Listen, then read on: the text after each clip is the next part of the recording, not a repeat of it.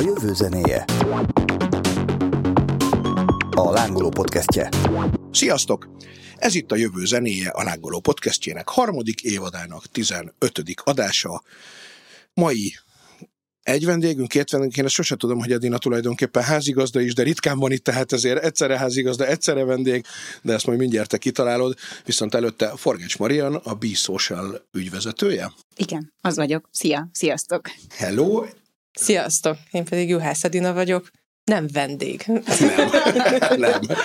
Állandó. Ha, hazai pályán. Állandó műsorvezető társ, aki viszont nincs itt állandóan. De most itt van annál is inkább, mert ugye a témánk olyan, amihez te is elég jól értesz, Marian, meg aztán egészen kiválóan, ugyanis a közösségi média múltjáról, jelenéről és jövőjéről fogunk beszélgetni. Nem is olyan régen egy, egy interjúban vagy beszélgetésben előjött az, hogy a 2000-es évek első felében hogy működött a zeneipar, és én akkor elkezdtem nézegetni, hogy várjatok, hát akkor még nem is volt ez, meg az, meg amaz, és tök meglepve láttam, hogy a YouTube-ot azt 2005-ben alapították eleve is, tehát nem, hogy elterjedve nem volt mondjuk 18 évvel ezelőtt, hanem konkrétan az alapítása is akkor történt. Ugye sokszor szoktuk mondogatni ebben az adásban, hogy a 19. század végén indult el minden, a minden ott gyökerezik, de ez tényleg az a téma, ahol azt lehet mondani, hogy ez valójában 20 éves, nem? Igen, ez egy elég friss sztori, de szerintem mi is beszélgettünk Edinával nem is olyan régen arról, hogy a, a zeneiparra milyen hatása van milyen hatással van a social média, meg ezek a trendek, de egyébként, hogyha a YouTube-ot emlegetted, ott megnézel valami régebbi dalt, és nézed azt, hogy de aranyos, hogy másfél millióan hallgatták meg, ma meg kikerül egy dal, és nem tudom, 23 óra alatt lesz rajta 10 millió. Igen. igen. Abszolút. Hát ugye maga a közösségi média, mint olyan értelemszerűen csak az internet elterjedése után kezdhetett el lenni, tehát hogyha megpróbálunk egy Egyébként minimálisan... nem, mert nem? hogy vannak azok Na. az ilyen ilyen gondolatok, hogy, hogy mit nevezünk ugye közösségi médiának, és hogy az első ilyen hirdetési falak, meg hogy már ilyesmi is tulajdonképpen közösségi médiának nevezhető, a, hogy mondják ezeket, az ilyen rajztáblára Aha. kitett hirdetések, közlemények, hogy izé Igen. keresem a, nem tudom, a kiskutyámat, hogy tulajdonképpen már ezek is az internet megjelenése előtti közösségi oldalaknak vagy helyeknek nevezhetőek. És akkor van persze a a másik elmélet, akik azt mondják, hogy a, nyilván az internet kellett ahhoz, hogy közösségi médiáról tudjunk beszélni. Igen, egyébként valóban mondjuk egy kollégiumnak a, nem az aulájában, ott, az, ott klasszikusan voltak ezek az ilyen hirdető táblák, ahova mindenki kirakhatta, hogy mikor lesz buli, meg plakátokat, meg mindenféle ilyesmi dolgot. Sőt, Akár ott is, de mondjuk az ilyen falvakban, amikor Igen. összegyűltek a helyi kis hírszolgáltatók, és megbeszélték azt, hogy kivel mi újság.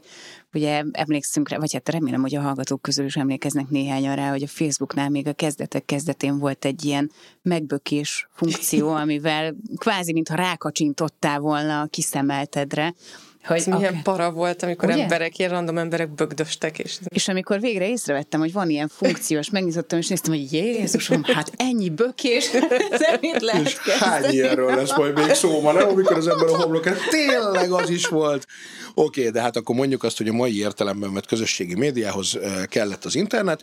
Az első ilyen képződmények azok talán nem is tudom, nem is csetszobák, hanem ezek az üzenőfalak, meg ami a, a fórumok, ugye az Indexnek volt talán Magyarországon az egyik legkiterjedtebb ilyen fórumozós közössége. Mondjuk azt, hogy, hogy ez volt az eleje? Hát azt hiszem, hogy globálisan vannak már, amik ilyen korábbiak, de azok nem jutottak el hozzá. Uh-huh. És hogyha ha azt nézed, akkor a Facebook meg a LinkedIn az egyik ilyen legrégebbiek, de hogy azok ilyenek 2000-es évek elejét, szóval 2003-2005 az alapításuk, de hát hozzánk szerintem, a, ami konkrétan ilyen közösségi médiának, az a megboldogult iviv. Így van. De MySpace az mikor volt? MySpace az volt itthon is, nem? Vagy volt. Ez... Volt, volt itthon, és az a 2000-es évek első felében már volt. Én ugye pont az ilyen zenekaros emlékeket próbálom összevakarni, uh-huh. hogy, a, uh-huh. hogy azt mi már úgy, ahogy de használtuk a 2000-es évek mm, első felében. Egyébként igen, tehát az iviv nyilván mindennek a, a magyarországi közösségi médiának az ősatja, és én arra egészen jól emlékszem, mert az évre már nem, hogy amikor az először tehát amikor megalapították, és még csak Viv volt, még nem volt ott az i betű hozzá, akkor ugye az egy olyasmi alkalmazás volt, ahova tényleg csak meghívóval lehetett regisztrálni, és a nagy trúvája az volt benne, hogy össze, csinált egy grafikát neked, és így összekötötte a, az ismerősök neveit. És igazából ez ment egy-két évig, és akkor még egy ilyen, ahogy mondani szokás, a körúton belüli, nem tudom, fiatal értelmiségnek volt a, a játszószobája, és aztán egyszer csak jött egy pillanat, amikor el lehetett kezdeni képeket feltölteni. És ez volt az szerintem, amikor, amikor ez így robbant egy nagyot, és ott lett a Vivből IVIV, mert ott már international, ugye azt hiszem azt jelentette. A, a... Állítólag azt jelentette, de én nem tudom, hogy mennyire lett az international, de akár. Igen, és aztán viszont ez meg előbb volt, mint a Facebook ha jól gondolom. Időben, nem tudom, mert ne, Magyarországon a 2010 kettőben vette át a vezető szerepet a Facebook az Ivivtől. Ezt csak azért tudom, oh. mert hogy akkor kezdtük el a bízósolt, és hogy ez egy ilyen mágikus szám, képtelen vagyok számokat megegyezni, ezt például tudom, de hogy akkor volt már kevésbé menő iviven ott lenni, hanem aki Facebookon volt, és ott, ott osztotta az észt, és tudta azt, hogy kinek született gyereke, kivált el, kitől vihető el a kis cica kiskutya, az, az már menő volt, hogyha Facebookon látta. Igen, hát itt van az a pont, ahol mindenki megnézheti, hogy ő mikor regisztrált a Facebookra, én azt hiszem 2009 volt talán a, az enyém, mm. ha minden igaz, és azért én már nem az elsők között voltam, tehát én sose voltam ilyen nagyon pionír, aki már a rögtön a megjelenéskor, sőt inkább az ellenkezője, de hogy az IVI végén már leginkább az történt nem, hogy az, a, az Origónak lett addigra már a tulajdona, meg a kapcsolatvállalkozása, és ott már csak azért volt nagyon sok kattintás, miután az eredeti tulajdonosok eladták az Origónak, mert hogy a, nem tudom, az volt a kilépő oldala a Freemailnek, vagy nem is tudom, valami ilyen összefonódással működött ez, hogy, hogy gyakorlatilag oda irányított egy csomó kattintást, de hogy ott már úgy nagyon élet szerintem nem volt a végén ilyen 2012 tájban.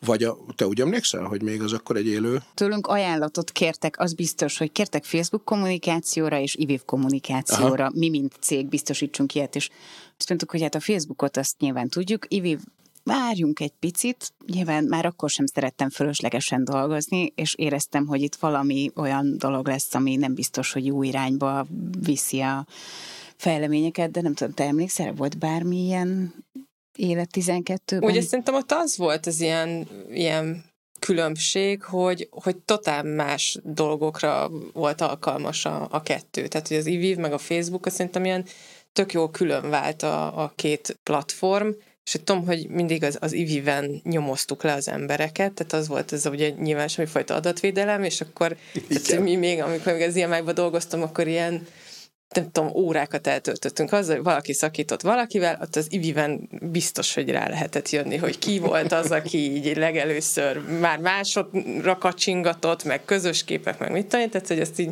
nagyon jól le lehetett mindenkit nyomozni, és a Facebook ebből a szempontból nem ott az másabb volt az egész. Azzal együtt, hogy biztosan, biztosan most vannak a hallgatók közül, akik azt mondják, hogy na várjál, azért én még mindig tudok nyomozni a Facebookon. Ja, tehát lehet, abszolút, csak ott, ott már most már ugye kezdenek így az emberek is ilyen adattudatosabbak lenni, és most már sokkal nehezebb így, tehát nem, nem lehet azonnal lenyomozni, hogy akkor ki kivel hogy. Hát lehet, hogy nem a Facebookon, hanem vannak egyéb platformok, úgyhogy ha kellően rafkós vagy, akkor megtalálsz mindent. Nyilván én nem élek ilyenekkel, csak hallottam, hogy másnál van esetleg Egy barátom ilyen. mondta, igen. Természetesen. Na akkor nézzük meg ezt a Facebook dolgot, hiszen azért mégiscsak az a, a mai ismereteink szerinti, vagy mai, ma használt közösségi média alkalmazások vagy platformok közül azért mégiscsak az a mamut, nem? A hát ősatja hát mindennek. Itt milyen változások voltak? Mert most, hogy mondod ezt a megbökés gombot, tényleg arra jön rá az ember, hogy azért az is rengeteget változott ez alatt a 10-12 év alatt, ami, ami alatt úgy tényleg mindannyian használjuk és használtuk. No, hát szerintem ne is mond, pont azt akartam mondani, hogy egy ilyen kellemes nosztalgia érzés kerített a hatalmába, és amellett egyébként kezdem nagyon öregnek érezni magam, hogy ilyeneket átéltem, úgyhogy ilyen kettős érzésem van ezzel kapcsolatban. Hát amikor mi elkezdtük még ezt az egész ügynökségesdit, akkor nagyon vicces volt, hogy a cégek eleve amikor úgy döntöttek, hogy hát itt van ez a Facebook, és mint Vágási Feri beszáll az internetbe, akkor a cégek is beszállnak a Facebookba, Ugye a magyar kisebb cégek voltak arra alkalmasak, illetve a rugalmasságuk miatt, meg a helyi döntéshozatal miatt, hogy persze, hát akkor csináljuk, és nézzük meg, mit lehet ebből kihozni. A multik később ébredtek, később jöttek a jóváhagyások Lengyelországból, Csehországból, uh-huh. hogy persze nem dölt össze néhány év alatt, akkor próbáljuk meg. Most emlékszem azokra az időkre, amikor olyan posztpleneket csináltunk, hogy akkor mikor mit fogunk kirakni az oldalakra, hogy volt reggel, délben, este betervezett poszt, Hát ez mostanra tényleg nem akarok spoilerezni, de eljutottunk odáig, hogy heti kettő vagy három tartalom van összesen mondjuk uh-huh. egy céges oldalnál, organikus elérésnél, amikor még 50% volt, akkor elkezdtek keseregni az oldal tulajdonosok, hogy hát a követőimnek csak a fele látja ezt.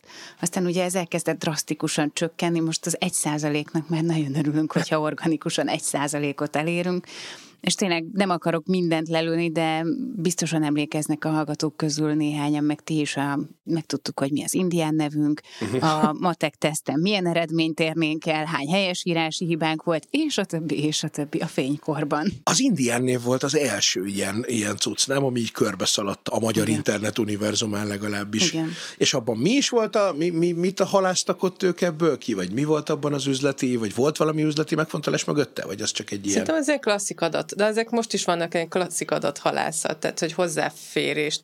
Most már ugye azt látod, hogy hozzáférést adsz a, a, a profilodhoz, és akkor megkapnak bizonyos adatokat. És úgy, ugye utána jött, a, meg voltak ezek a milyen szem, tehát hogy te ki lennél a nem tudom, a csengetett Milordból, melyik igen, szereplő lennél, milyen kenyér lennél. Milyen kenyér lennél, ez jutott eszembe, de az indián és az például nem tudom, emlékeztek rá, egy vidéki ékszerboltnak volt az akciója, és nekik a, a, tehát a toplisták élére kerültek, hogy magyarországi oldalak legnagyobb követőtáborral ők rendelkeznek, és így nézted, hogy ki ez? Sose hallottam róla. Ja, de tudom, hogy én vagyok az egytollú szándokán, úgyhogy részt vettem ebben, meg ugye régen az volt még, hogy hogy biztosan emlékeztek rá, hogy a barátoknak a falára is lehetett posztolni. Tehát Marian részt vette, hogy megtudja, hogy mi az indián neve, de mivel ti a barátaim vagytok Facebookon, ti is megkaptátok, hogy Marian már tudja, tud meg te is. És ugye ezeket a kiskapukat szépen lassan elkezdte bezárni a Facebook.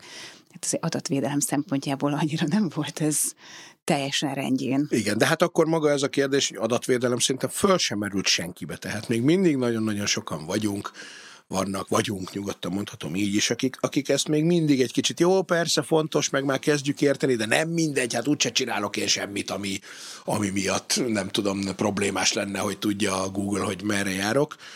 De hogy egyáltalán igen, szóval ezek a kérdések, ezek mikor kezdtek el felmerülni emlékeitek szerint? Vagy mondjuk ti magatok mikor kezdtetek el erre odafigyelni, hogy á, most már azért mégse legyen minden poszton public, mondjuk. Én viszonylag hamar, de ugye azért, mert tudtam, hogy az iviben ugye én mit csinálok, vagy mit művelek, és azért nyilvánvalóan tudtam, hogy ha muszáj levédetnem a dolgaimat, hogy ellenem ezt ne lehessen felhasználni, de egyébként szerintem nagyon sok embernél akkor kezdődött ez, amikor, amikor rájött arra, hogy oké, okay, most valaki meg tudja a nevemet, meg nem tudom, meg tudja, hogy mikor születtem, nem nagy kaland, csak aztán a, amikor az ilyen csalók elkezdtek ezzel visszaélni, és mondjuk hallott egy-kettőt, aki, aki viszont emiatt így mondjuk súlyos pénzösszegeket veszített, akkor úgy jobban átgondolta, hogy vagy mondjuk az egyik ismerősét kirabolták, mert épp kitette a nem tudom, hol nyaralok, és akkor egy másik ismerőse, vagy ismerősének az ismerősének az ismerőse látta ezt, hogy ő most épp nincsen otthon, sikerült kirabolni, akkor úgy jobban elkezdtek odafigyelni az emberek arra, hogy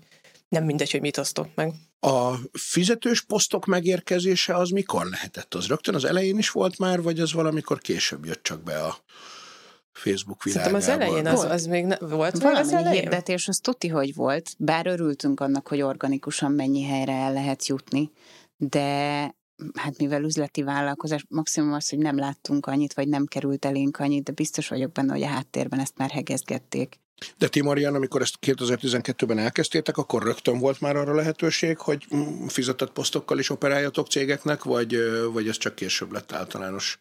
Nem, hát ugye ahogy csökkent az organikus elérés, úgy kellett a fizetett hirdetést mellé rakni, és a mai napig van olyan megkeresésünk, ahol azt halljuk, hogy hát mi nem fizetünk a Facebookon semmiért, de szomorú, hogy nem érünk el senkit. Mit csináljunk?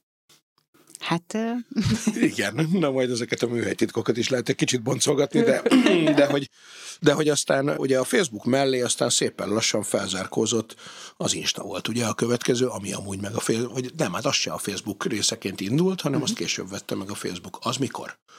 Mert nem is, hogy mikor vette meg, hanem mondjuk ti mikor szembesültetek először azzal, mert én nekem az az emlékem az Instagramra, most nem pörgetném vissza, hogy mikor posztolhattunk először oda, hogy azt tényleg ilyen három-négy évvel ezelőtt vettünk róla, mi mondjuk tudomást. Tehát nagyon nem, Nem. régen, vagy öt maximum. Nem, én, jó, én, én mondjuk én sokkal régebb. Mondjátok, mert összefolynak már nyilván az emlékek, tehát lehet, hogy tök hülyeséget mondok. régebben. Nézd, régebben. nézd, de nézzétek meg gyorsan, még vagy négy-öt. Covid volt. Igen. Jó, oké, bocsánat, akkor mondjuk Akkor Szóval nagyon annál is, annál is szerintem sokkal régebben. Most Tehát az lehet, hogy Késő- a Facebook későn. felfutásával, mert ugye, hogyha Facebookra mondjuk 2009-10 táján regisztrált valószínűleg a régi felhasználóknak, vagy a nem tudom, tehát már akkor Igen. sem gyerekeknek a nagy része. Lehet, hogy az már akkor is simán egy ilyen ismert, mert az, hogy mikor alapították, azt nyilván meg lehet nézni, de hogy, de hogy mikor kezdte el az ember használni. Szerintem az néhány évvel a Facebook fel. Tehát amikor már elkezdett, most ez még ilyen hülye hangzik, de hogy elkezdett ki. egy kicsit így ki. felhigulni a Facebook, és, és, és akkor, akkor kellett egy viszonylag újabb platform, ahol mondjuk így, így ki tudom élni magamat. Nem a, most nem a lenyomozásos dolgokra gondolok, hanem, hanem de igazából de, hogy egy kicsit így utána nézegetni embereknek, akkor már szerintem én- átorientálódtam a- az Instagramra. Meg hát ugye Instagramon másodszor, most csak közben görgetek, kíváncsi Persze. vagyok, hogy mikor volt a legelső posztom, hogy ugye Instagramon képeket nézegettünk, meg hát nyilván ott is lettek barátaink, de ugye volt még régen, úgy emlékszem, amikor még nem is volt Instagram, de volt egy ilyen hasonlat, hogy Twitteren azokat követed, akikkel csak szerettél volna osztálytárs lenni, vagy ismerni őket, Iviven a tényleges osztálytársaidat, Facebookon meg akikkel egyáltalán valamilyen kapcsolatba kerültél, de hogy Instagramon ugye tudtad nézni azt, hogy ki mit tölt fel, elsősorban képeket. Tehát, hogy ilyen szempontból szerintem benne volt a, a fejlesztőkben, vagy hát akár a szeretett márkunkban ez a vízió, hogy akkor ebbe az irányba halad a világ, és akkor ehhez kell neki alkalmazkodnia. De én emlékszem a nagy mondására, amikor azt mondta, hogy nem, a képek között nem lesznek hirdetések. Tuti, hogy nem lesznek, és már akkor is gyanús volt, hogy oh, hagyjuk már. Igen, hát az Insta az nem Facebook vállalkozásként indult, hanem elindították, aztán egyszer csak a Facebook meglátta ebben a lehetőséget és megvette. Ez volt mondjuk a második? Ilyen, igen, mert hát tulajdonképpen most Egyébként nem vagyok benne biztos, mert hogy ugye a, hogy alapvetően azt szokták mondani, hogy az egész közösségi médiát, múltkor olvastam erről egy cikket, hogy, hogy mennyire olvastam, én írtam, de szóval, hogy, hogy mennyire a, a, a tini lányok alakították, akkor már volt a Facebook, volt a Tumblr, ahova akkor még azok a tini lányok mentek, akik mondjuk a Facebookon a szüleikkel nem szerették volna az ilyen fanfictionös, one directionös szerelmi sztoriaikat megosztani, de hogy ott kiélhették ezeket a, a dolgaikat. Illetve volt a Twitter, ahol pedig ugye be tudták jelölni a kedvenceiket, és akkor az néha reagált is a, az ő dolgaira.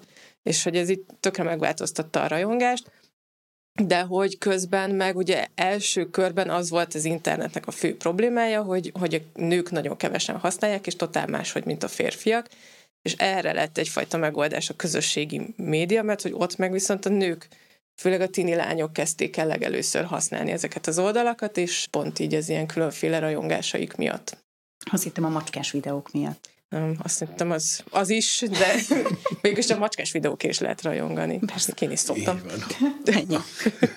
És hát nem menjünk Nacsa Olivéri magasságokba azzal, nem, hogy az amúgy is a nők dolga, hogy a macskás videókért nem, Pláne, nem, igen. nem szóltam semmit. Igen. Na, mondd már, hogy te nem- pláne macska, macska barát, férfi barátaim Igen, miatt aztán végképp, nem mert hogy rengeteg. macskás videókat nézegetni. Hát én, én, én egész kevés dolgot szoktam nézegetni egyébként, mert mm, annyira, és ez mondjuk majd lehet is egy téma, hogy amikor az embernek kénytelen posztolni ide, oda, amoda, egyik zenekaros profil, másik könyvkiadó, nem tudom, akkor igazából úgy van vele, hogy néha a pokolba kívánja ezt az egészet, miközben persze ugyanúgy érdeklődik azért minden iránt. 2010. október 31-én, vo- 31 igen, 31-én volt az első posztom. Na hát akkor én erre egészen, egészen rosszul emlékeztem. A Twitter és a Tumblr az Magyarországon hogy, hogy nem? lett semmi. Nem lett semmi, ezt jól gondolom, Nem, ugye? csak egy nis. Igen, kevesen igen. használják, de használják. Azt tudom, hogy a Tumblrnél van egy ilyen közösség, igen, pont ugye a egyes újságírók, meg részben zenei újságíróknak vannak ilyen mindenféle Tumblr-es kommunikációik. Twittert, az tulajdonképpen van. Twitteren is van egy, egy magyar közösség. Igen. Tehát, hogyha letöltöd a Twitteredet, és egyébként tök ijesztő is, hogyha letöltesz egy Twitter alkalm, vagy letöltöd a Twitter alkalmazást, akkor elkezd felajánlani, vagy feldobálni ilyen ajánlásokat, és az utóbbi időben, vagy nem tudom, az elmúlt egy-két évben ilyen elképesztően ijesztő dolgokat szokott felajánlani, de hogy magyar felhasználóktól. Mire gondolsz? Hát, hogy ez az ilyen, ilyen 13-14-15 éves kislányoknak a különböző posztjai, és akkor megnyitod, és az alatt a idősödő férfiaknak a válaszai, szóval, oh. hogy ezek ilyen nagyon para helynek tűnik így a Twitter, hogyha nem úgy megfelelően használod, vagy hogyha nem célirányosan használod, hanem az ajánlásainak hiszel. Bezeg emlékeztek még a békeidőkre, amikor volt a turul csirip. Az megvan? Nem, nem, ez mi volt? É, Egyébként az a vicces, hogy én elfelejtettem, hogy használtam ezt régen, csak aztán egyetemen volt social media kampányok órám, amit én tartottam, és akkor minden órán megnéztünk egy social csatornát, és akkor jártam utána, hogy emlékeztem, hogy volt valami magyar verziója a Twitternek, és ez volt a Turul Csirip, ami Hát gyakorlatilag ugyanaz, mint a Twitter, tehát a Twitterről uh-huh. szívta be az adatokat, de, de ott láttad, hogy a magyarok hogyan használják ezt az egészet, és mi mindenről kommunikálnak, de voltak találkozók, tehát az offline térben uh-huh. találkozók, Úgyhogy tök jó dolog volt, ott tudtad a kis profilodat szerkezgetni, hogy akkor milyen színű legyen a háttér. Nyilván én is rengeteg időt eltöltöttem ezzel, de ez tizenakárhány éve volt. Tehát ha, ha nem használják a magyarok a Twittert, mert ugye volt ez a városi legenda, hogy hát a magyar szavak azok túlságosan hosszúak voltak a kezdeti karakterlimithez mérten. Aztán szerintem ezt mindenki benyalta, és azóta ezt mondjuk, fogalmunk nincs, hogy miért nem használták, de hát ha turulcsiripnek hívjuk, akkor hát, ha jobban megszeretik, nem. Nektek egyébként van, vagy volt olyan cég, aki, akinek szüksége van mondjuk Tumblr-es vagy Twitteres kommunikációra is? Az a baj, hogy bár én azt érzem, hogy a cégek nagy többségének a Facebook és az Instagram kommunikáción kívül szüksége lenne másra is, de a, a kereteik mondjuk nem teszik ezt lehetővé, vagy adott esetben a nyitottságuk nincs meg ehhez.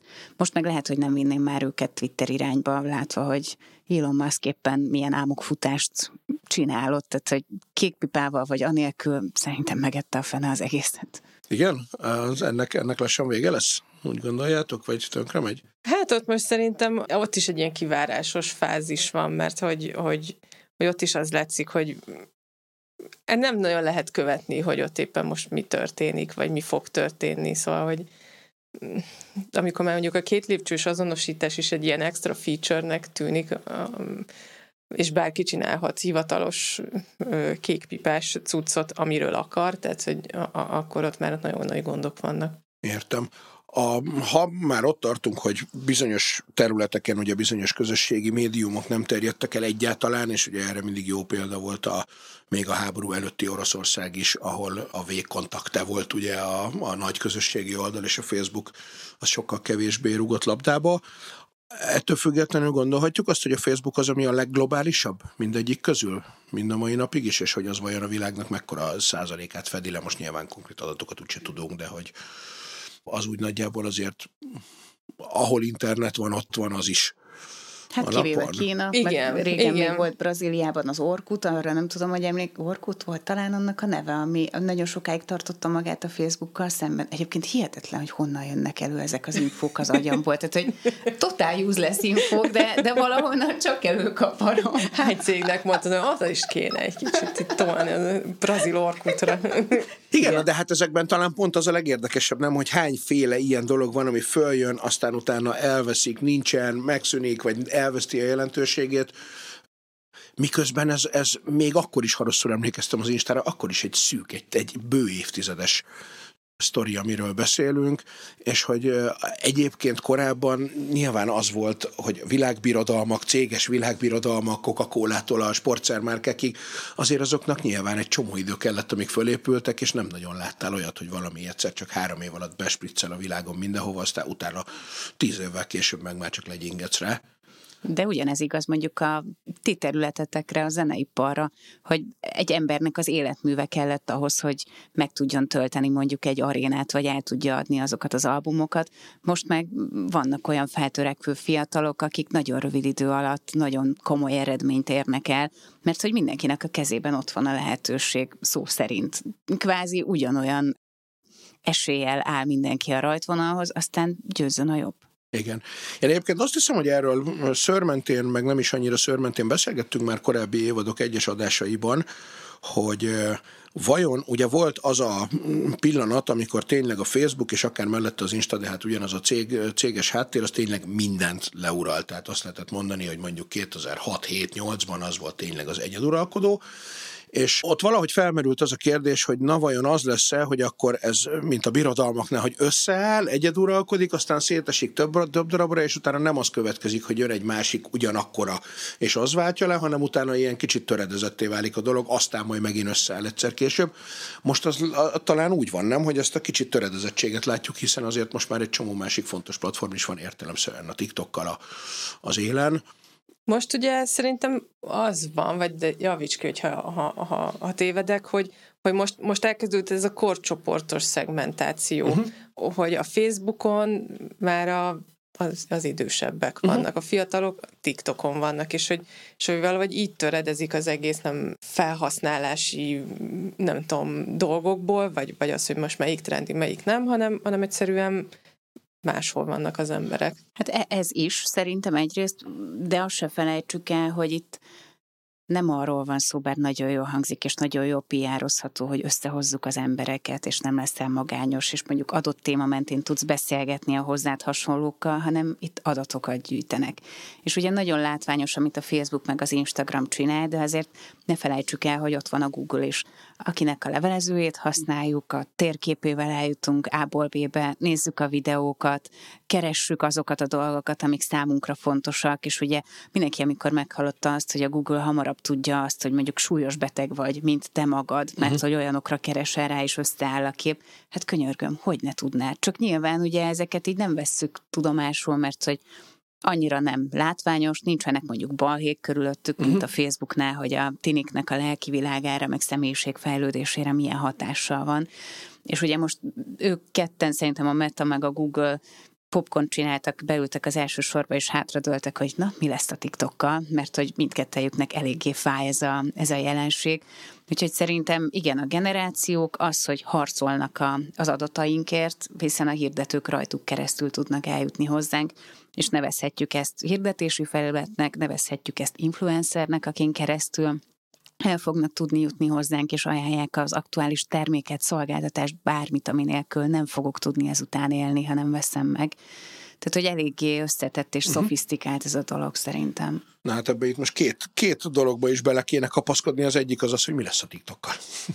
Ugye azt hát tudjuk. Ez a, ez a jó kérdés. Mit igen. tudunk most? Azt tudjuk, hogy az amerikai, nem is tudom, kormányzat elkezdte megpróbálni kiszorítani, vagy szóval elkezdte minden esetre bökni a csőrét az, hogy egy kínai vállalkozás, a TikTok az adatokat gyűjt náluk. Igen, ott ugye a, a fő probléma az a, a, kínai vállalkozás kifejezése van, hiszen mivel hogy a központja a Biden az egy kínai cég, rá a kínai törvények vonatkoznak, a kínai törvények pedig azt mondják, hogy ha a kínai állam adatokat szeretne kérni, vagy bármi információhoz hozzá szeretne jutni, akkor nekik azt továbbítani kell. És ők hiába mondják azt, hogy, hogy de hogy ők nem továbbítanak adatokat, de mivel ez törvényi kötelezettségük, így nem lehet kizárni. Ez az egyik, de hogy ugye itt ebbe most Szerintem ami tök érdekes, hogy, hogy, hogy nem tudom, hanyadik félnek már ugye beszállt egy kicsit az EU is, azzal, hogy mondjuk egyre több Európai Uniós ország mondja azt, hogy első körben a közigazgatásban dolgozóknak, és hogy ők nem azt mondják, hogy a TikTokot nem lehet használni, hanem például Franciaország azt mondta, hogy se a TikTokot, se a Facebookot, se az Instagramot, tehát hogy az összes ilyen kvázi rekreációs alkalmazást nem lehet felrakni a... Mert hogyha a TikTok adatokat gyűjt, már pedig gyűjt, akkor a Facebook, meg a Google, meg a, az Instagram is adatokat gyűjt, és hogy ő, mint Franciaország, akkor neki az sem jobb, uh-huh. hogyha Amerikához kerülnek az adatai, de az, hogyha Kínához, tehát hogy akkor, akkor egyik se. És szerintem ez egy ilyen tök érdekes dolog lesz, hogy akkor most most hová fejlődik ez az egész ilyen adatvédelmi, vagy adatpara. És az is, hogy üzleti szempontból ugye a, jönnek a nagy cégektől, a multiktól a, a ajánlások, hogy nem kellene hirdetni TikTokon így, hogyha ugye kínai tulajdonban uh-huh. van, de ott is megvannak a kiskapuk, tehát hogy azt mondják, hogy egy hónapig nem lehet hirdetni. Ez ugyanaz, mint amikor a Facebookkal kapcsolatban voltak az aktuális balhék, és akkor nagy cégek, nagy nevű cégek kiálltak, és azt mondták, hogy na, mi most aztán már nem fogunk hirdetni. Tartott egy hónapig, kettőig, aztán szépen lassan visszaszivárogtak, csak lehetett jól piározni azt, hogy akkor kivonul az XY meg az Z mhm. cég. És ugye a TikToknál is ez van, hogy hát kínai tulajdonban van, akkor azt mi nem támogatjuk, de hát ha influencer promózná a tartalmunkat, jó legyen. Mert akkor nem közvetlenül a TikToknak fizetett, hanem az influencernek, tehát hogy nagyon, nagyon érdekes és rakós ez az egész, és mondom, ne felejtsük el, hogy pénzről szól az egész. Igen, na most egyébként a következő, a pont a másik belekapaszkodós dolog, ez az influencer story. Hogy azt gondolnám, hogy ez per ma is létezik, már csak azért is, mert te magad is többször elmondtad itt az elmúlt néhány mondatban, de hogy ennek is volt egy hőskora, az már talán tényleg csak néhány évvel ezelőtt nem, amikor ez az ilyen nagyon, hogy mondjam, alpári influencer kultúra történt, amikor tényleg, szóval ilyen nagyon, nagyon átlátszóan, hogy egy picit ez kezd látszani, finomodni. Én ezt már csak abból is gondolom, hogy nekünk ugye a lángolónál, amikor hirdető partnerekkel beszélgetünk, akkor volt egy olyan idő, amikor nagyon sokszor az influencerekkel kell kellett volna vetélkedni, amire nyilván van egyébként alkalmatlan egy olyan felület, ami egy magazin, de hogy mostanában kevésbé van az, hogy át ezt a büdzsét, ezt inkább odaadjuk egy influencernek, aki majd felmutatja egy fotón, amit lájkolni fognak egyébként, nem tudom, 170 ezeren az Instagramon, de aztán 24 euró után már nincs ott. Ezt hogy látjátok, alakul ez valahogy, vagy ugyanott tartunk, mint pár éve? Szerintem alakul, és egyre szofisztikáltabb lesz ez a dolog. Tehát a, egyre inkább eltűnnek azok az influencerek, vagy hosszú távon biztos, hogy nem fenntartható az, hogy a kis pofia mellé rakja a terméket, kiírja, hogy a giziket tízzel 10% kedvezményt kapsz a termékből, hanem jönnek a, nem csak a nagy elérésű influencerek, hanem a mikro meg a nano influencerek, akikben tényleg megbíznak azok, akik követik őket, és következetesen tudja mondjuk azt vállalni, hogy cukorbeteg, és nem csak azért lett, lett cukorbeteg, uh-huh. mert hogy mondjuk egy ilyen kampányban vesz részt. Tehát, hogy minél hitelesebb, és ugye ez a nehézség abban az influencer létben, hogy ez után követhető. Tehát, hogyha öt évvel ezelőtt azt mondtad, hogy nem iszol szénsavas üdítőt, mert hogy az tönkre teszi a szervezetedet, és utána pózolsz egy ilyen jól látható összegért, akkor azt vissza fogják keresni, és a hitelességed ezáltal csorbul. Utána nincs az a cég, aki csillogó tekintettel azt mondaná, hogy láttam, milyen jó eredményeket értél el, úgyhogy akkor veled dolgozni. Nyilván ki lehet ebből jönni valamilyen szinten, de hát azért nem, nem lesz olyan, mint hogyha valaki következetesen valamilyen álláspontot képviselne. Úgyhogy finomodik szerintem az influencer piac. Hát sőt, ahogy most mondod, ugye itt is valamennyire akkor megfigyelhető ez az először a kevés, de nagy elérésű dolog van, mint ahogy mondtuk azt, hogy a Facebook, Instagram mindent leuralt, aztán most már viszont van egy csomó másik platform, amik persze hasonlóan nagyok, de ez a nano, meg mikro, mikroinfluencerkedés, ez, ez tök érdekesen hangzik. Tehát, hogy, hogy akkor gondolhatjuk azt, hogy most már nem önmagában a nagy elérés a legfontosabb mérőszáma egy influencernek. Hát az elköteleződés. Igen, inkább ez megváltozott, és tényleg az, hogy most ez így hülyén hangzik, mert mindenki azt mondja, fú, influencer, meg a minőségi tartalom az nem említhető így egy lapon, pedig amúgy de. És hogy egyre több olyan influencer van, aki így, aki így ezt vallja, és mondjuk, mondjuk beleáll ügyekbe, és hogyha azt mondja, mert hogy ez így egyre inkább, szerintem egyre népszerűbb ilyen dolog az, hogy mindenkinek van egy ügye. Tehát most tök mindegy, hogy a kiskutyákat szeretném megvédeni, vagy a, utálom a, nem tudom, az egyszer használatos műanyagzacskókat, de hogy valaki minden mellett ki tud állni, és hogy az, az influencernek pedig a feladata az, hogy ő az ügyét hirdesse. Jó esetben, és ne csak az legyen, hogy egy arckrém, egy autó, egy nem tudom, wellness utazás, hanem legyen olyan, ami hozzá közel áll, és szerintem ami a legfontosabb az az, hogy tudjon nemet mondani. Tehát, hogy Értem, hogy van az a pénz, amit a korpás a haja mindenkinek, de hogyha azt tudja mondani, hogy én a fenntarthatóságot képviselem, gyönyörű ez az új autómodell, nagyon jó, tényleg imádnám, csapatnám vele, de nem lehet, mert hogy, mert hogy nem. És hogy a szabadidőmben sem, hiszen én a fenntarthatóságot képviselem, és csak elektromos autóval. Igen, egyébként hát ez meg a bizalom kérdése, ami egyébként általánosságban is, úgy a közintézményekben, politikában, bármiben, de hát nyilván az influencerekben és a, a közösségi média használók szempontjából is egy tök fontos dolog. Mennyi idő alatt, bocsánat. Bocsánat, csak azt akartam mondani, hogy talán azért csorbul ez a dolog, mert hogy az influencereket ugye a kisfiúkkal, kislányokkal azonosítják sok esetben, és azt nem várhatjuk egy kamasztól, hogy teljesen kialakult fix világképpel legyen értékrendje, tudja azt, hogy mi a fontos, mi nem, és így fordulhat elő az, hogy mondjuk azt mondja, hogy imádom az energiaitalt, energiaitalt, energiaitallal szeretnék inni, majd öt év azt mondja, hogy ez, ez mennyire káros a, a szervezetre, tehát hogy a fiataloknál ezt nem várhatjuk el, és nagyon sok fiatal influencer van, hatalmas követőtáborra befolyásolják a korosztályukat, a generációjukat, és nem biztos, hogy tudatosan vagy a szülő ott áll mellette, és jó tanácsot tud neki adni. Uh-huh ki a legfiatalabb, aki, akit mondjuk ti már mint üzleti partner potenciálisan számít, nem a név, névre vagyok kíváncsi, nem mondjuk korban. Tehát van mondjuk 14-15 éves influencer, nem, aki üzleti sokkal kapcsolatban. kezdődik, tehát hogy ami szintén egy ilyen megdöbbentő dolog, hogy van egy csomó olyan kvázi már influencer, aki még meg se született. Tehát, hogy ugye onnantól kezdve, hogy a híres szülő bejelenti, hogy ő gyermeket vár, már érkeznek ugye a ilyen együttműködések, a nem tudom milyen babavitaminnal, jön az első babakocsit, és még meg se született a, az illető, de hogy már akár külön oldala is van, Aha. és mondjuk több lájkja van, mint bármelyikünknek valaha volt, és hát. még nincs tulajdonképpen effektíve, tehát még, még nincs. Mondom, hogy ez biznisz. De legyenek illúzióid. ja, nem, nem arról szól, hogy izgulsz, hogy, hogy hogy növekszik a poci, hanem ez üzlet. Nem, illúzióim egyébként nem voltak, de, hogy a, de ezt például nem tudtam. Tehát, hogy ez bár tök logikusan hangzik, és nyilvánvaló, de hogy ez teljes meglepetés volt nekem mondom egészen, tehát teljesen konkrétumok említése nélkül, de hogy nektek mondjuk van olyan ö, üzletveletek, vagy ügyfeletek, akinek mondjuk a szüleivel kell tárgyalnotok, és az influencer maga, ő még tényleg gyerek, és a szülei számláznak?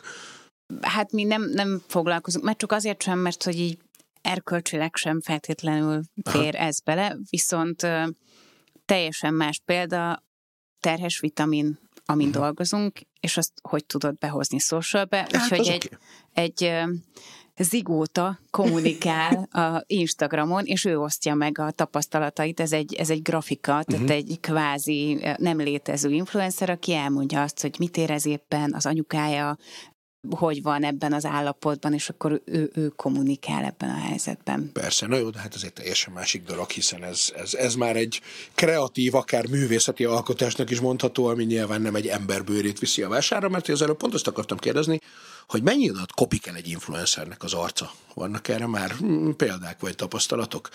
Mert hogy azt mondjuk a celebeknél látjuk az ilyen mindenféle sztoris plegyka a magazinokban, hogy hogy hát néhány év után óhatatlanul elkopik, aztán lehet, hogy évtized múlva vissza tud megint jönni érdekességként, de egyébként azért ott viszonylag hamar lemegy. Én azt gondolom, hogy az influencernek még hamarabb, nem? Hát attól függ, hogy milyen a menedzsere. Mert ugye most már az influencereknek is nyilván a legtöbbnek van menedzsere, és attól függően, hogy ő jól választ a menedzsert, ezt ki tudja tolni, ezt az időszakot, hogy ő meddig tud ebből élni, és hogyan tud váltani. Uh-huh. És lehet, hogy nem is az a legnagyobb veszélyre, hogy kiég és, és elhasználódik az arca, hanem, hanem behoznék még egy témát, a cancel culture-t, hogyha valami uh-huh. olyan butaságot csinál, ami miatt az egész eddigi munkássága az így kuka. Tehát, hogy szerintem erre is érdemes uh-huh. odafigyelni de egyébként a Kardashianeknél emlegették mostanában azt, hogy jaj, jaj hát itt romokban lesz a, a Kardashian birodalom, hiszen nem tudnak lépést tartani a változásokkal, és a gyönyörűen megszerkesztett képeire, képeikre nem kíváncsi már a fiatalabb generáció, mert hogy a valóságot akarja látni. Hát azért ők sem lesznek szegény emberek ezek után, hiszen ott van a, a beauty márkájuk, a wellness, az ital, a, a ruha, a mindenféle dolog, tehát több lábon állnak, ha jól csinálják, ha mhm. menedzsment és okosak. Igen, de hogy ettől mondjuk az arcuk még akár el is kophatott, hiszen ők már, hogyha okosan átforgatták. azt, nem kopik. Szóval, ha okosan átforgatták másba, ugye ott már nem feltétlenül az ő nevükkel, hogy ezt eladja, hanem ott már önálló brandként élhetnek akár tovább ezek a dolgok. De hogy itt jön be a képbe megint a minőségi tartalomgyártás, nem? Hiszen, hogyha nem az a célod, hogy rögtön minél több embert érje el a lehető legkönnyebben, hanem akár szépen lassan, de minőségi tartalmat gyártasz, azzal valószínűleg nehezebb elkopni, nem? Mint azzal, hogy oké, okay, akkor van három jó képed, de a negyedik reklám után már azt gondolná a, a, talán a reklámozó is, nem, hogy hát nem érdemes vele, mert a konkurencia termékét hirdette a múlt héten. Én sokáig gondoltam ezt, de nem. De nem. Azért még, még van ez a, ez a vonal is. Sajnos igen. Uh-huh. Tehát, hogy van olyan, hogy a, az ügyfél hozzánk fordul, és azt mondja, hogy szeretne ilyen és ilyen célcsoporttal vagy követőtáborral rendelkező influencerrel együtt dolgozni, visszük a javaslatot, és azt mondja, hogy nagyon jó, de őt és őt még tegyétek be, hiába nem javasoltátok, okkal nem javasoltuk, uh-huh. de hogy tegyétek be, mert hogy az tök menő, hogy együtt dolgoztam X-el vagy Y-nal. Tehát, hogy így benne van ez a méregetés, hogy kinek mekkora igen, hát mondjuk ebben azért olyanokat is szokott látni az ember, amikor egy döntéshozó, aki szülő, az tényleg csak azért teted be valakit egy ilyen kampányba, vagy azért használja valakinek a zenéjét, vagy nem tudom, bármi ilyesmi, mert a gyerek rajong érte, és tulajdonképpen ezzel egy kicsit otthon is akar imponálni, hogy hát akkor... akkor az influencer elérte az influált, okay. úgyhogy... Igen akkor okay. működik valahol. Persze, persze, persze. Jó, nem, semmi gond nincs Végén ezzel. az mert... összes illúzióját leromboljuk, és szegény majd ül itt így romolva, hát semmi sem az, aminek gondoltad. Nem, nem, én eleve nem gondolok semmiről, semmit sem, hogy valami, valami is lenne bármi. Um, Persze mondjuk nyilván ez is azt hinném, hogy itt sem telt még annyi idő el, hogy ugye teljes, komplet életpálya modelleket még ebből nem látunk, mert hogy ez is egy évtizedes sztori. Viszont vannak nagyon menő idős influencerek, tehát az, Iris app fel ő hány éves? 90 vagy 80 valamennyi, és hogy ő egy tök menő influencer, és hogy ez, ez így látszódik, hogy, hogy, hogy ez már nem, nem csak a fiatal lányok uh-huh. meg fiúknak a szakmája, hanem hogy most már egyre több, vagy hát igen, egyre több az olyan influencer, aki, aki bizonyos korcsoportokat tud megszólítani, és ezek nem csak a fiatalok. Na és ő hol van? TikTokon, vagy Instán, vagy Facebookon? Instán szerintem. Instán. És az az érdekes, hogy egyébként a, ha kampányhoz keresel arcokat, mondjuk, hogyha csak a magyar piacot nézzük, akkor lehet látni, hogy ahogy ugye idősödik a korcsoport, akkor tudsz hozni, hogy itt van, őt ajánlom, XY, Facebookon ennyi követője van, nagyon sok, Instagramon kevesebb, és pont. És van a, uh-huh. nem tudom, fiatalabb influencer, akit ajánlok, hát Facebookon van valamennyi követője, Instagramon lényegesen több, TikTokon pedig nagyon sok, és még van még egy YouTube csatornája, ahol szintén gyárt tartalmat, tehát hogy sokkal több csatornán, sokkal aktívabban kommunikálnak. Ez a korosztály sajátosság. Igen, na ez a következő fontos kérdés, hogy Lemarad-e valamiről az a felnőtt ember, aki nem tud már, vagy nem akar lépést tartani az összes csatornával? Egyáltalán hány van most a YouTube, TikTok, Instagram, Facebook? Ez a, ez a fő négy, amit mondjuk vagy, vagy ennél sokkal, ne, nem az, hogy hány mennyi létezik, mert az nyilvánvalóan Amit ennek a többszöröse, használ, hanem egy átlagos, igen. na, akkor mik vannak még? Hát szerintem ugye most egyre menőbb a, a Biril, mint alkalmazás, ami ugye pont erre vál, ad választ, hogy nem mindig azt mutogast, hogy te megszerkezted a képeidet minden, hanem küld egy értesítést egy adott a napszakban, adott percben, és akkor te készíts egy videót, te vagy rajta, meg a veled szemben lév. Tehát, hogy az előső kamera, meg a hátulsó kamera készít egy képet, vagy uh-huh. videót, és akkor tessék, és az, az tényleg a valóságot mutatja. Nem is vagyunk barátok Bírilán. Mert én nem használom. Oké. Okay. Ott nem lehet senki után nyomozni. Dehogy nem, ott lehet csak igazán nyomozni. Aztán mi most ez az új, ami a lime, vagy... Lemonade. Lemonade. Az... De az nálunk nincs. Igen, Még. de gondolom lesz. Lesz. Na, az mi? Igen. Hát a ByteDance, ugye a, a TikToknak a tulajdonosa, elkészült a B-terve, vagy nem tudom, ez már C talán, hogy Hát picit olyan, mint hogyha az Instagramnak meg a Pinterestnek a szerelem gyereke lenne, témakörök alapján lehet tartalmat találni és gyártani. Nálunk még nem elérhető, de valószínűleg nálunk is fogják majd ezt tesztelni.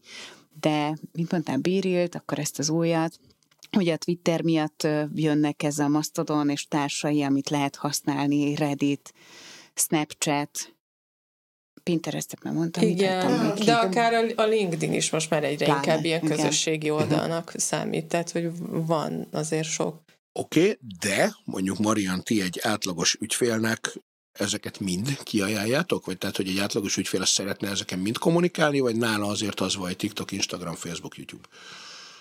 TikTok nincs. TikTok nincs? Ja, hát nagyon kevés.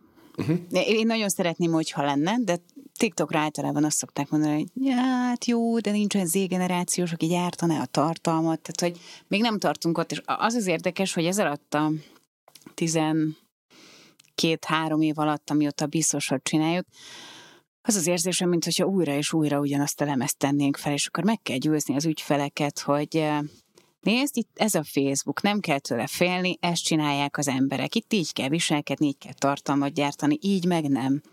Oké, okay, lemez le, Instagram. Ez egy új platform, ez így működik, és akkor mindenki vár egészen addig, amíg eh, nem fáj eléggé a hiánya annak, hogy mhm. nincs ott. Észreveszi, hogy a konkurencia ott van, és iszonyúan pörög, mennyi követője lett, jaj, utol kell érni, és a TikToknál én várom, ugyanez ugye nehezítve azzal, hogy kínai és a szenátus előtt kérdeztek butaságokat ettől a CEO-tól, hogy akkor most, ha, ha flight módban vagyok, akkor a, mi át tudja venni a repülő irányítását. kellemetlen a, a volt. Egyébként tehát, erről is lehet igen beszélni, hogy miért baj az, hogy, hogy a kormányoknak a vezetői nem értik, hogy miről szól a közösségi oldal. Igen, hát, és így kérdezgetnek. Igen. Igen. miért baj? Igen, de ezt akartam mondani, hogy ez, ezzel van még nehezítve a TikTok uh-huh. helyzet, úgyhogy nagyon óvatosan lépnek az ügyfelek erre a területre, tehát Facebook, igen, Instagram, igen, és aztán utána tök jó lenne, hogyha jöhetne a TikTok, de hamarabb használják mondjuk a Pinterestet, hogyha olyan ügyfélről van szó, mert Aha. hogy ez egy nyugodtabb terület. És még azt is el tudjuk képzelni, hogy a TikTok az kipukkad, akár a politikai viharok miatt, akár azért, mert hogy egyszerűen az a generáció, aki használja, annak még gyorsabban változik az ízlése, és átpártol valahol máshol, és még azelőtt kipukkad, mielőtt igazán el tudnak kezdeni pénzt generálni az ügyfelektől, tehát reklámbevételekből, mhm. azzal együtt is, hogy nem ez az elsődleges célja, mint tudjuk, hanem az adatgyűjtés. Szerintem azért nem fog kipukkani, mert hogy meghonosított egy olyan formátumot, amit ugye azóta már átvette a YouTube, átvett az Instagram, a Facebook is úgy többé-kevésbé, tehát hogy, hogy emiatt lehet, hogy mondjuk a TikTok nem lesz, de lesz helyette más, ami pont ugyanolyan lesz, mint a TikTok. És nekem még ez is kérdés, hogy, hogy a TikTok valóban nem lesz. Tehát, hogy ezzel már próbálkoztak országok, hogy bizonyos alkalmazásokat betiltottak, VPN, és mindenki ugyanúgy boldogan Igen. használja. Jó, nyilván itt más, mert hogyha azt mondja a a Google Play Store meg az Apple ö, alkalmazásból, hogy nem rakja rá a TikTokot, akkor egy fokkal nehezebb letölteni egy harmadik ilyen oldalról, de nem tudom, tehát hogy nem gondolom azt, hogy teljesen nem, ez a formátum el fog tűnni. Felhasználók ki fogják ezt harcolni, amit te is mondtál, és ugye azért nehéz, amikor a, a marketing vezetőt mi, hát nem győzködjük, csak bemutatjuk neki a lehetőségeket, hogy TikTokon hogy lehet eredményt elérni, és azt mondja, hogy várjuk meg ennek a végét. Hát, ha nem is kell ezzel az egésszel foglalkozni. Úgy sem értem, fiatalok vannak ott, nem tudom, hogy hogy működik az algoritmus, hogy kellene, és nagyon gyakran kell tartalmat gyártani, ez töggáz, Értem, csak akkor nem TikToknak fogják hívni, hanem valami másnak, és átmegyünk másik platformra, hiszen ezt keresik az emberek. Mintha magamat hallanám, de egyébként a... Aztán nyugtatgatja is magát az ember, hogy egyrészt, hogy ugye van ez a fear of missing out életérzés, hogy valójában tényleg lemaradok én mondjuk 51 évesen bármiről is, hogyha nem vagyok ott a TikTokon is, tehát, hogy ez, ez egy kérdés nyilván, és én sokszor úgy érzem, hogy nem feltétlenül. Másrészt meg tényleg az, hogy a, ahogy a, a gyerekeknél, vagy a nagyon, a, tényleg az igazán fiatal generációknál a zenei ízlésben is látjuk, hogy milyen gyorsan változik, hogy az viszont nem lehet, hogy ők fognak ebből kiszeretni, tehát, hogy nem az van, hogy ők ezt megszerették 16 évesen, és ez ki fog tartani 60 éves korukig, hanem ugyanúgy lesz, mint hogy mindenki hallgatott Modern Talkingot és Bonnie mert nem tudom az én, én korosztályomból hat évesen, de viszonylag kevesen hallgatják már ezt, vagy hallgatták már húsz évesen is. Hát, nem nagyon van példánk erre, ugye az a baj? Szerintem csak... olyan lehet, tehát nyilván lehet, hogy jön egy új, mondjuk a metaverzum, de hogy olyan nem lesz, hogy akkor azok a fiatalok vissza fognak szokni a Facebookra. Ja, nem, mert azt hogy azt fogják gondolom. mondani, hogy bocs, meggondoltam magam, az mégiscsak jó hely. Nem, erre én se gondolok, csak hogy maga ez a fajta, még a független attól, hogy ezt most TikToknak hívják, vagy ugyanezt a Google is megcsinálja, vagy egy most még ismeretlen cég, de szerintem, hogyha ugye azt mondják, hogy most a bíril, amit te is említettél, hogy ez pörög nagyon, teljesen más a működési elve, tehát nem tudja kiváltani azt, ami uh-huh. a TikTokon történik. Ugye a TikToknak szerintem az egyik nagy zsenialitása az az algoritmus, ami így ajánlja neked ezeket a tartalmakat, amik elét kerülnek.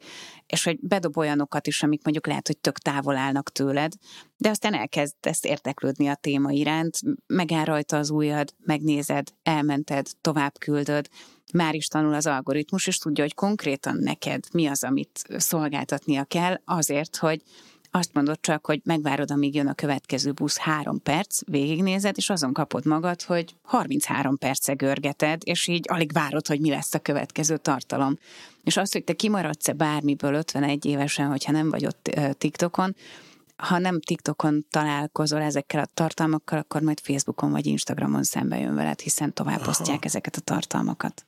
Igen, mondjuk ezt a, vagy hát YouTube sorcon, ugye? Éppen a, Akár Igen. is. a héten felvett másik podcastünkben, hadd reklámozzam azt is a kommentár címűben, eh, ahol híreket, zenei híreket kommentálunk zenei, tehát zenészekkel vagy zenei, zenei szakemberekkel.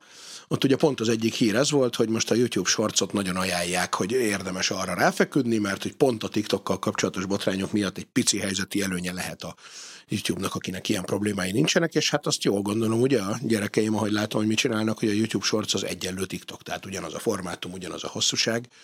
Az mennyire van most, nem tudom, mondjuk Magyarországon fókuszban egy ügyfélnek? Vagy úgy általában? az ügyfél próbáljuk vezetni, mert hogy tényleg szerintem aki nem ezzel foglalkozik napi szinten, csak kapkodja a fejét. Tehát, hogy néha még nekem is nehéz, hogy akkor most mi a leghosszabb TikTok videó, amit fel lehet tölteni? Hol tartunk most? Három perc? Tíz perc? Elfelejtettem, hogy nálunk már mi az, mert hogy tényleg annyira uh-huh. gyorsan változik, és látom saját magamon, hogyha ki akarok csekkolni ebből a világból, és detoxot tartani, akkor egy hét után olyan hátrányom vagy lemaradásom van, hogy nagyon nehéz azt így visszahozni.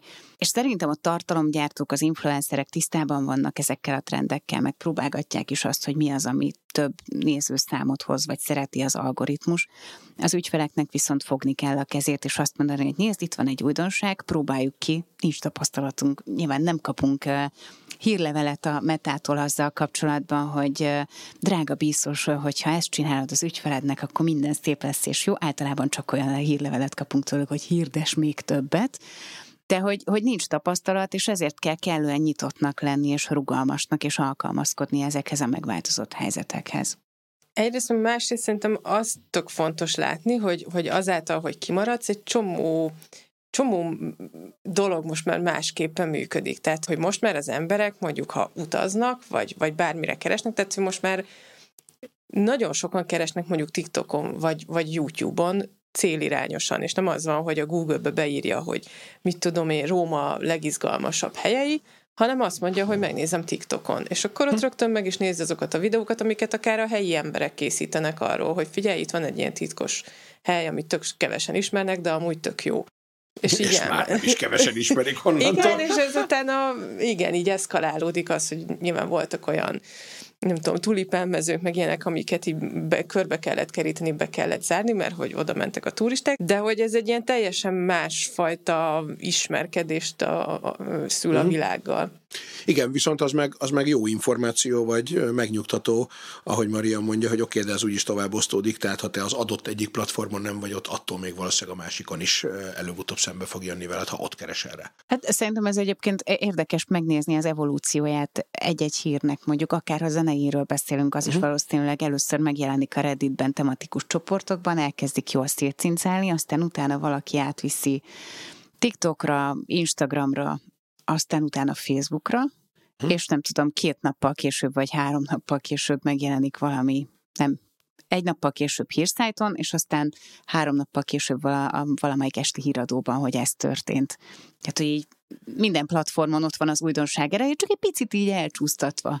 Tehát, hogy ez szerintem így, így mindenhol megvan.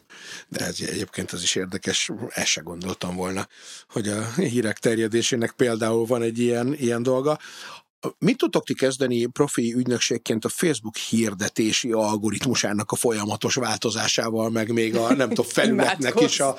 a tehát, igen, lehet, meg azzal, mert az egy dolog, hogy nyilván próbálod követni, de hogy igazából a ti számotokra sincsen egy tárgyaló partner a másik oldalon? Tehát ti is úgy vagytok ezzel, mint mi egyszerű felhasználók, hogyha kapsz egy levelet, hogy valamiért letiltották az egyik hirdetési fiókodat, akkor széttárod a karadat és reménykedsz, hogy az egy darab gomba, amit meg tudsz nyomni fellebbezésnek, az valami eredményre visz, vagy nektek például van olyan ember, akit ilyenkor fel tudtak hívni?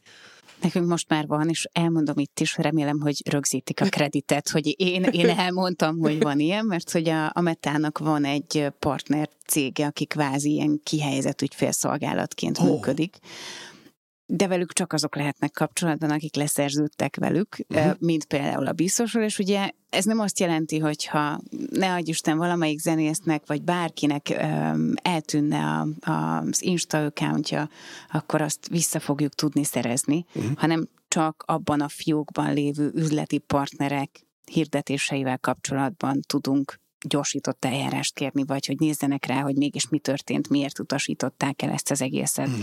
Tehát, hogy ez azért keretek közé van szorítva, tehát továbbra sem tud ez ilyen szociális támogató szolgálatként működni, mert hogy iszonyú erőforrás igényes, tehát hogy mi is rengeteget szenvedtünk ezelőtt ezzel, hogy súlyos összegeket elköltöttünk, lecsapták mondjuk a Facebook oldalt, és nem volt indoklás, hiszen ott van az apró betűben, hogy nekik nem kell megindokolni, hogy miért lőtték le uh-huh. talált ki. Igen. Viszont akkor ez azt is jelenti, és ez talán megint csak nem rossz hír, hogy valahogy ennek az iparágnak a normái is kezdenek mm, akkor valahogy egy kicsit kodifikálódni, nem? Meg valamilyen fajta mederbe terelődni, és az egy tök természetes folyamat, hogy kellenek ehhez olyan cégek, mint mondjuk ti is, hiszen az oké, okay, hogy mindenkinek egyedileg a több milliárd felhasználónak a dolgaival nem tudnak foglalkozni, de hogy akkor legalább ennek most már van egy, egy követhető útja.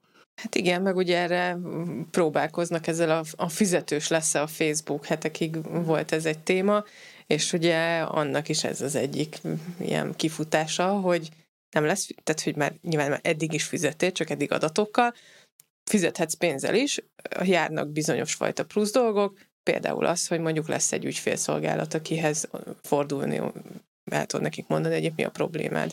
Ja, de mert hogy ez most egy konkrétan tervben van, hogy lesz egy ilyen verzió? Egyelőre egy... tesztelik még, azt hiszem Amerikában talán már elindult. Most már igen, Új-Zéland meg uh, Ausztrália volt először, igen. és most már az USA-ban is van, igen. Olvastam a marketing morzsákon. Tehát, hogy lesz előfizetéses lehetőség. Egyébként hát ezt meg a, a, az újságoknál is látjuk az online újságoknál, hogy ez tök szépen működik egymás mellett, amikor az van, hogy van egy belső kör, vagy van egy előfizetéses tartalomszolgáltatás, meg van a szabad tartalomszolgáltatás, és tulajdonképpen ez most már mindenhol ez a kettős modell működik, a, tényleg a YouTube-tól kezdve a Spotify-on át a magyar XY Igen. magazinig. Hát csak itt mindenki a szívéhez kapott, hogy jaj, fizetős lesz a Facebook, akkor ez azt jelenti, hogy nem tudom kitenni, hogy a kisbenőke hogy cseperedik, és most már nem tudom, ötös lett a, szintiszta ötös lett a bizonyítványa, hanem fizetnem kell érte. De ugye lehetett olvasni arról is, hogy ez, amit kifizetsz havidíj, hogy amellé jár ugye a kékpipa, ügyfélszolgálat, esetleg hamarabb elintézik a dolgaidat, vagy jobb helyen, vagy az a Twitternél volt, hogy jobb helyen szerepel majd az algoritmus alapján a fizetős Itt is ez volt, hogy több, igen. több emberhez jut el, talán mindenki fog, összes ismerősöd fogja látni igen. azt, hogy uh-huh. ötös igen. lett a gyerek bizonyítványa. Igen. igen, de aztán kiderült, hogy uh, valaki volt, aki ezt letesztelte, kifizette, megjött a kék pipa, szuper, pesgőbontás, volt valami régóta húzódó ügye, nem sikerült megoldani, és még kevesebb emberhez jut el a posztja. Úgyhogy mm, nem tudom, hogy mi lesz ebből. Tapicskolás a sötétben össze-vissza. Már majdnem, majdnem a végén vagyunk a dolognak, egy órája beszélgetünk, de mi van a YouTube-ban? Az mennyiben igényes speciális törődést? Hiszen azért az megint egy másik fajta platform, de nem elég néhány szó meg egy kép. Nagyon. Igen. De mondjuk Igen. nálatok, mint, mint ügynökség, tehát, hogy például ti külön gyártotok tartalmat oda is, tehát, hogy van. Igen, ugye minden platformnak megvan a sajátossága, uh-huh. és, és a legelején mm, a hőskorban ezt felejtették el szerintem az ügyfelek. Van egy tévéreklámunk, dobjátok már fel YouTube-ra, egy képet kivágtok belőle, az mehet Instagramra, egy rövid vágat esetleg Facebookra, aztán jutszakát. Nem, mindenhol megvannak azok a speciális elvárások, ami az algoritmusnak kedvez, és mondjuk az sem feltétlenül jó, hogyha ugyanazt a tartalmat látja a, a kedves követő Facebookon, mint YouTube-on. Tehát, hogy azzal is foglalkozni kell, és ugye az a jó egyébként a, a social médiában, ezt régóta mondják, hogy ha foglalkozol vele, akkor sokszorosát hozhatja be, de ha nem foglalkozol vele, és ugye te is azt mondtad, és tényleg nem azért mondom, mert az orrodra akarom húzni, hogy jaj, még ide is posztolni kell, még azt is meg kell csinálni, hogyha ezt ilyen nyűgként kezeled, és megcsinálod, mert muszáj, elképzelhető, hogy hoz eredményt, de hogyha ott vagy, és gondozod kvázi, mint a kis virágos kertedet, mm. még akkor is, hogyha sok troll van benne, de akkor, akkor működik, és, és hozhat mondjuk akár üzletet, új megkeresést, kedves szavakat, nem csak trollokat, tehát hogy sok pozitív Látod, dolog kicsit van. az őr, a zenekaraid mennyire felfuthatnának, ha egy kicsit jobban Hát odafigyelnél? ez egy jó kérdés egyébként, mert hogy ez tényleg egy örök kérdés ebben, hogy dolgod-e neked, pláne egy, egy mondjuk alkotó produkciónál, ahol nem is elsősorban az üzlet, vagy nem kizárólag az üzleti kérdés a kérdés, hogy dolgod-e neked az, hogy mindenkihez szólj, tehát dolgod-e az, hogy te megpróbáld megtalálni a 16 évest is mondjuk a mondani valóddal, amikor nem is biztos, hogy az igazából neki szól, és hogy ez tök érdekes, hogy pont az említett kommentár podcastben a legutolsó részben Szalai Attila, a barátunkkal, a Bagosi Brothers Company menedzserével beszélgettünk, és ő is mondja, hogy például Bagosinak is alig, tehát van valami TikTokja, de hogy alig van rajta elérés. Ennek ellenére ugye azért az ő felnőttebb közönségük miatt simán a teltházas MVM Dómos koncertet összehozzák, tehát, hogy kérdés az, hogy mondjuk egy ilyen típusú kommunikációnál egyébként van-e értelme annak, hogy vagy lemaradsz-e megint csak valamiről, hogyha nem kommunikálsz mindenkihez. Nyilván a cégeknél meg azt gondolnám, hogy ott úgyis a termék dönti el, hogy annak mi a célcsoportja. De nem kell mindenkihez szólnod, tehát hogyha te zenekarod a, tini fiatalokat célozza meg, akkor, akkor nem kell Facebookon leírnod, hogy Persze. sok szeretettel köszöntjük a koncerten megjelent kedves vendégeinket, mert nem. Na de pont ez van, hogyha viszont nem, hiszen értelemszerűen mondjuk az én dolgaim azok nem valószínű, hogy a tizenéveseket céloznák, sokkal inkább a 30 fölötti, de akár már 40 fölötti közönséget. Ott viszont én például azt gondolnám, hogy nekünk az, hogy nincs TikTokunk, mert képtelenek lennénk hiteles tartalmat gyártani rá, ugye ez is megint az életkori sajátosság elmész, hogy próbára eljött, egy fotót se csináltunk, hogy legalább az Instára kimegy, mert hogy nem érzed a késztetést, hogy neked ezt mindig meg kell mutatnod, de hogy alapvetően valószínűleg akkor, vagy hát remélem, hogy olyan nagyon sokból nem maradunk ki azzal, hogyha nem akarunk a tiné, vagy nem fontos, hogy a tinédzserekhez is szóljunk, akkor tök mindegy, hogy vagyunk a TikTokon. Szerintem itt az, akinek kezdened, hogy letöltöd a TikTokot, és megnézed, hogy mi megy rajta, mert hogy most már ez nem csak a tiniknek szól. Igen. Uh-huh. Ja, és, okay. és vannak rajta egyébként olyan, olyan tartalmak, így a Gábor mondja mindig, hogy például a kedvence egy spanyol, vagy olasz, vagy nem tudom milyen férfi, aki szend, nem csinál semmi más, csak szendvicseket csinál. És úgy ropog a kenyér. Igen. Tehát, hogy, és, és tök sok követője van, látod? Sajnos, Tehát, hogy... sajnos tudom én ezeket, mert hogyha viszont vannak gyerekeid, akik ha a TikTokot még nem is, de a YouTube sorcokat nézik, okay. és megcsinálnak mindent, amit ott látnak, Ja. akkor kénytelen vagy szembesülni azzal, hogy milyen az, amikor az utolsó darab fél kígyó uborkát, amiből nekik akartál volna vacsorát adni, mégiscsak sikerült valami ilyen csigavonalas akármire feldarabolni, mert hogy a sorcban pont az volt, eh, hogy ezt milyen szépen meg lehet dekorációnak csinálni, és akkor elszednek, akkor most mehetek le a boltba este nyolckor hirtelen. Még Marian annyit, vagy bocsánat, Azt akartam csak mondani, hogy, hogy értem, hogy nem akarsz TikTokon ott lenni, és azt érzed, hogy nem ott van a célcsoportod, viszont aki a célcsoportod, ő meg várja azt, hogy szeretne elmenni a következő koncertre, és mondjuk nagyon jól esne neki, hogyha látná azt, hogy ti is készültök rá. Ott van a próbáról egy uh-huh. kép. Tényleg két kattintás az egész. Mert hogyha őket jól tartod, és figyelsz rájuk, akkor az ugyanolyan, mint egy baráti kapcsolat. Ha ápolod, működik. Ha elhanyagolod, akkor nem. Próbáltam picit tompítani, okay. hogy ne azt érezze, hogy feladatokat adok neki. Oké, okay, okay, persze nem, egyébként nyilván ez is teljesen érthető.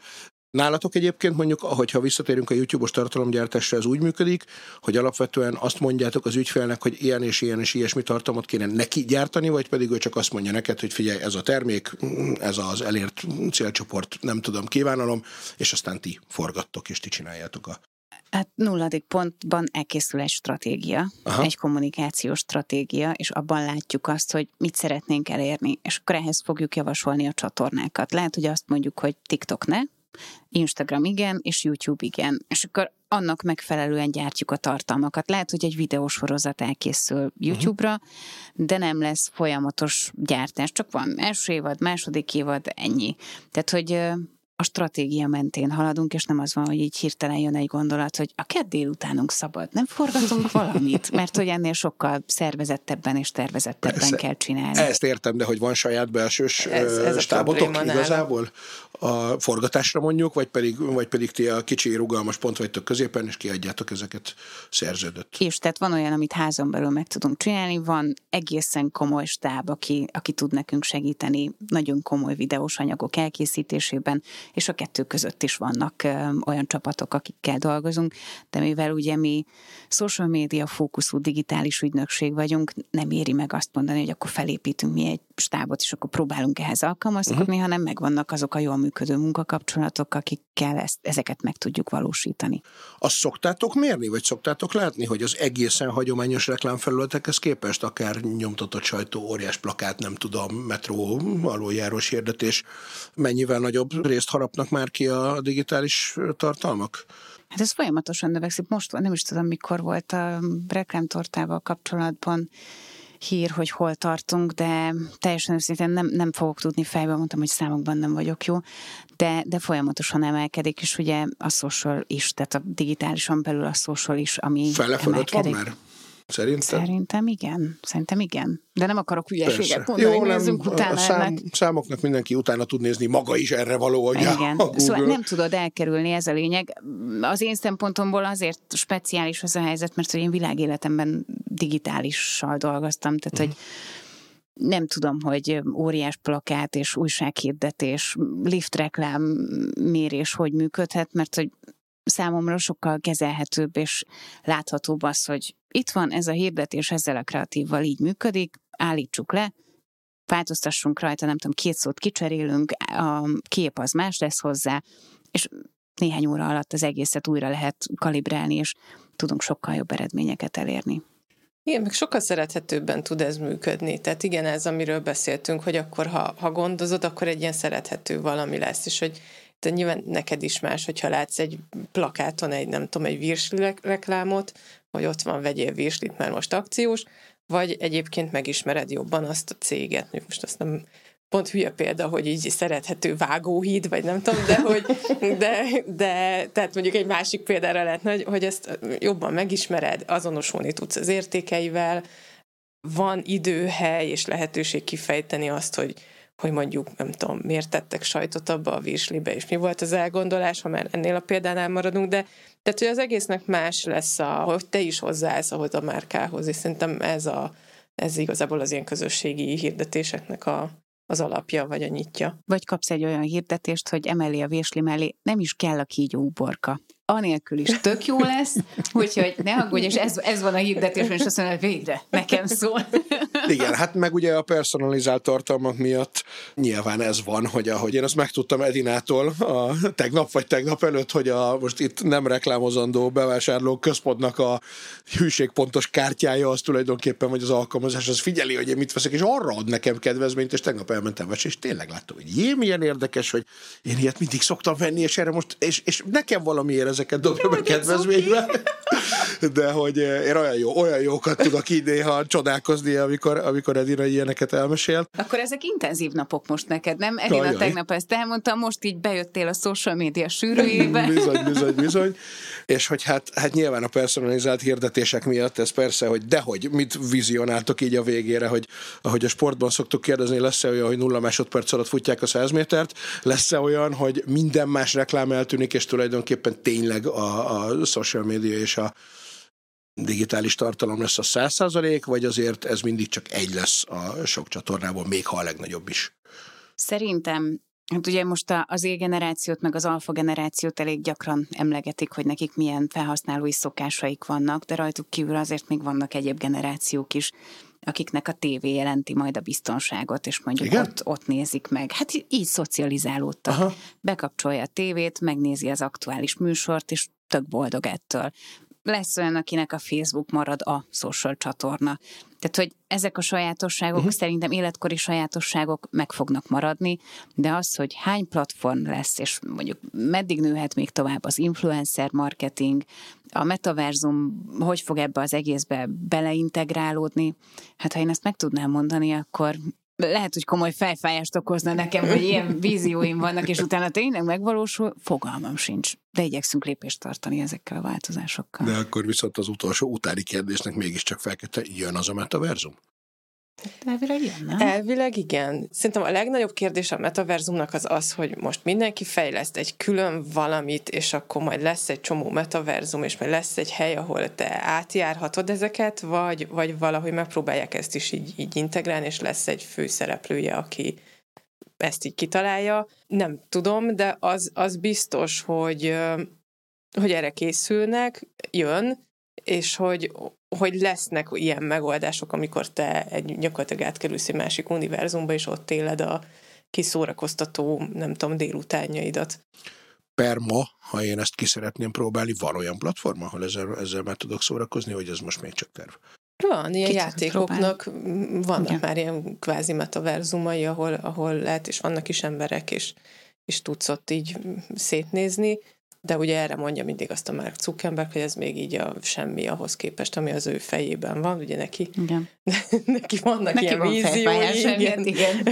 és úgyhogy nem tudom, hogy ő mire gondol egész konkrétan, de tervezik. De nézd meg a Ready Player van, hogyha, hogyha érdekel a téma, vagy olvasd el és ott, ott azért van szerintem tök jó példa erre, de neved még fel a VS sisakot, mert most még ugye a törzsvásárlói kártya, a social csatornák, ez már túl gyors lenne. Stratégiát fogunk most délután írni az, az ördög Facebookjához. Hát vagy nekem személyesen, mint boomernek. Nagyon szépen köszönöm. Azt is, meg azt is, hogy itt voltatok velünk ma. Sziasztok! Köszönjük, hogy itt lehetünk. Sziasztok! Hello! Ez volt a jövő zenéje.